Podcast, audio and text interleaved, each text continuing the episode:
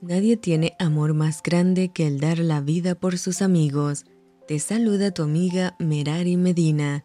Bienvenidos a Rocío para el Alma. Lecturas devocionales, la Biblia. Primera de Reyes, capítulo 7. Después edificó Salomón su propia casa en trece años y la terminó toda. Asimismo, edificó la casa del bosque del Líbano, la cual tenía cien codos de longitud 50 codos de anchura y 30 codos de altura, sobre cuatro hileras de columnas de cedro, con vigas de cedro sobre las columnas, y estaba cubierta de tablas de cedro arriba sobre las vigas, que se apoyaban en 45 columnas. Cada hilera tenía 15 columnas, y había tres hileras de ventanas, una ventana contra la otra en tres hileras. Todas las puertas y los postes eran cuadrados, y unas ventanas estaban frente a las otras en tres hileras.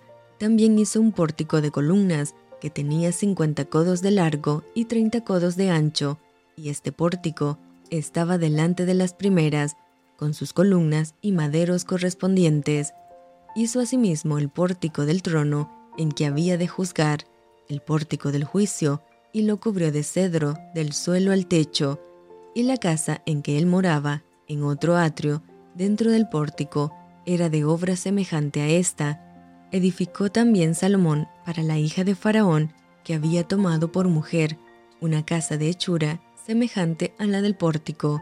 Todas aquellas obras fueron de piedras costosas, cortadas y ajustadas con sierras, según las medidas, así por dentro como por fuera, desde el cimiento hasta los remates, y asimismo por fuera hasta el gran atrio, el cimiento era de piedras costosas, piedras grandes, piedras de diez codos y piedras de ocho codos. De allí hacia arriba eran también piedras costosas, labradas conforme a sus medidas, y madera de cedro.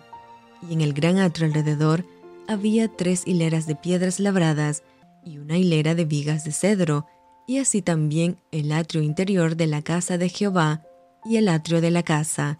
Y envió el rey Salomón e hizo venir de Tiro a Hiram, hijo de una viuda de la tribu de Neftalí. Su padre, que trabajaba en bronce, era de Tiro, e Hiram era lleno de sabiduría, inteligencia y ciencia en toda obra de bronce.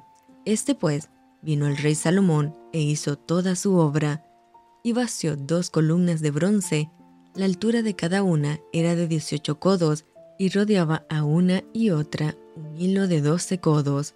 Hizo también dos capiteles de fundición de bronce para que fuesen puestos sobre las cabezas de las columnas. La altura de un capitel era de cinco codos y la del otro capitel también de cinco codos. Había trenzas a manera de red y unos cordones a manera de cadenas para los capiteles que se habían de poner sobre las cabezas de las columnas, siete para cada capitel Hizo también dos hileras de granadas alrededor de la red para cubrir los capiteles que estaban en las cabezas de las columnas con las granadas, y de la misma forma hizo en el otro capitel. Los capiteles que estaban sobre las columnas en el pórtico tenían forma de lirios y eran de cuatro codos. Tenían también los capiteles de las dos columnas 200 granadas en dos hileras alrededor en cada capitel, encima de su globo, el cual estaba rodeado por la red. Estas columnas erigió en el pórtico del templo, y cuando hubo alzado la columna del lado derecho, le puso por nombre Jaquín, y alzando la columna del lado izquierdo, llamó su nombre Boaz, y puso en las cabezas de las columnas, tallado en forma de lirios, y así se acabó la obra de las columnas. Hizo fundir asimismo un mar de diez codos de un lado al otro, perfectamente redondo. Su altura era de cinco codos y lo ceñía alrededor un cordón de treinta codos, y rodeaban aquel mar por debajo de su borde alrededor unas bolas como calabazas, diez en cada codo, que ceñían el mar alrededor en dos filas, las cuales habían sido fundidas cuando el mar fue fundido, y descansaba sobre doce bueyes, tres miraban al norte, tres miraban al occidente, tres miraban al sur y tres miraban al oriente. Sobre estos se apoyaba el mar y las ancas de ellos estaban hacia la parte de adentro. El grueso del mar era de un palmo menor y el borde era labrado como el borde de un cáliz o de flor de lis, y cabían en él dos mil batos. Hizo también diez basas de bronce, siendo la longitud de cada basa de cuatro codos, y la anchura de cuatro codos, y de tres codos la altura. La obra de las basas era esta. Tenían unos tableros, los cuales estaban entre molduras, y sobre aquellos tableros que estaban entre las molduras había figuras de leones, de bueyes y de querubines, y sobre las molduras de la basa, así encima como debajo de los leones y de los bueyes, había unas añadiduras de bajo relieve. Cada basa tenía cuatro ruedas de bronce, con ejes de bronce, y en sus cuatro esquinas había repisas de fundición que sobresalían de los festones para venir a quedar debajo de la fuente, y la boca de la fuente entraba un codo en el remate que salía para arriba de la basa, y la boca era redonda, de la misma hechura del remate, y este de codo y medio. Había también sobre la boca entalladuras con sus tableros, los cuales eran cuadrados, no redondos. Las cuatro ruedas estaban debajo de los tableros y los ejes de las ruedas nacían en la misma basa. La altura de cada rueda era de un codo y medio, y la forma de las ruedas era como la de las ruedas de un carro, sus ejes, sus rayos, sus cubos y sus cinchos, todo era de fundición, asimismo las cuatro repisas de las cuatro esquinas de cada basa, y las repisas eran parte de la misma basa, y en lo alto de la basa había una pieza redonda de medio codo de altura, y encima de la basa sus molduras y tableros, los cuales salían de ella misma, e hizo en las tablas de las molduras y en los tableros entalladuras de querubines, de leones y de palmeras, con proporción en el espacio de cada una, y alrededor otros adornos. De esta forma hizo diez basas, fundidas de una misma manera, de una misma medida y de una misma entalladura.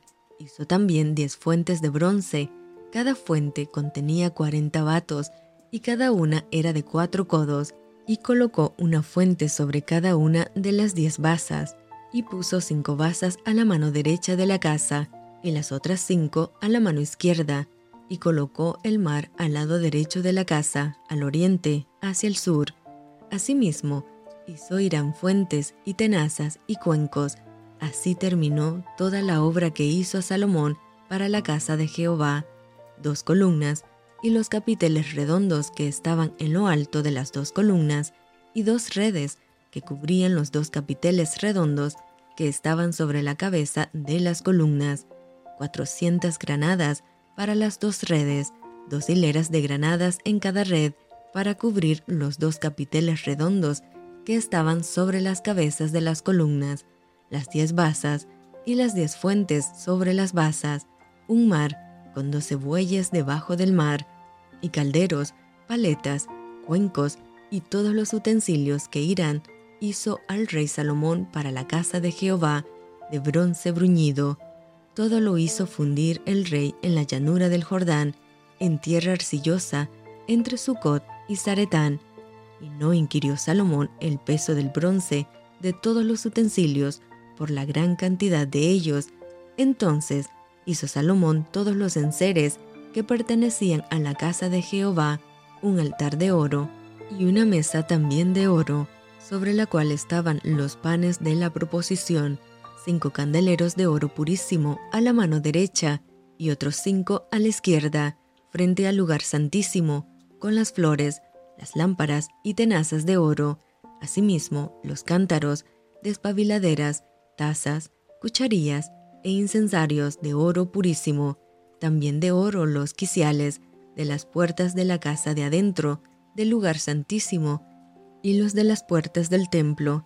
Así terminó toda la obra que dispuso hacer el rey Salomón para la casa de Jehová, y metió Salomón lo que David su padre había dedicado, plata, oro y utensilios, y depositó todo en las tesorerías de la casa de Jehová.